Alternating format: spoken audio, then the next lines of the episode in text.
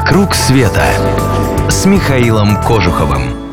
Праздничные традиции. Сегодня расскажу вам, как аргентинцы отмечают День расы. Не бойтесь, никакого отношения к расизму этот день не имеет. А в последнее время даже наоборот. Но обо всем по порядку. Дата отмечается 12 октября. И вы, может быть, помните, что это число уже пару раз мелькало в моих рассказах. Это, конечно же, День открытия Америки. Именно открытие Америки стало поводом к этому аргентинскому празднику, который изначально был не только аргентинским. Придумали его в начале 20 века в Испании, и тогда он назывался День испанской расы. Этот праздник должен был объединять весь испанский мир, жителей всех стран, которые говорят на этом языке. В этом смысле представитель испанской расы вполне может быть хоть негром, хоть индейцем. Но коренным жителям Аргентины, ну, назовем их для простоты индейцами, даже в этом празднике многое не нравилось. Хотя бы дата. Для аргентинцев европейского происхождения открытие Америки – это радостный день, из-за которого сама Аргентина смогла появиться на свет.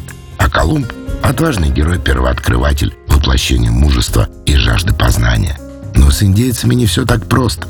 С открытием Америки туда ринулись белые, с оружием, порохом, крестом и, самое страшное, с болезнями – Старый мир индейцев был сметен с лица земли, а потомки немногих выживших были вынуждены найти свое место в странах, основанных потомками завоевателей. Понятно, что никакого восторга по поводу путешествия Колумба индейцы не испытывают.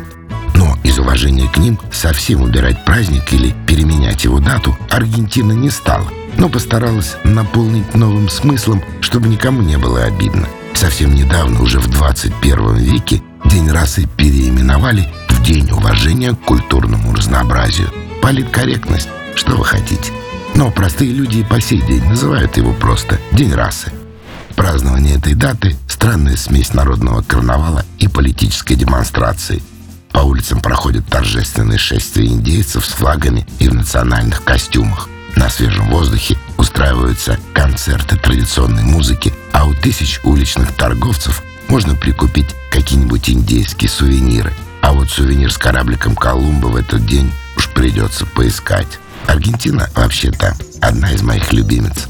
По мне, Буэнос-Айрес – один из самых красивых городов мира, а Патагония – это вообще чудо света, которое непременно надо увидеть.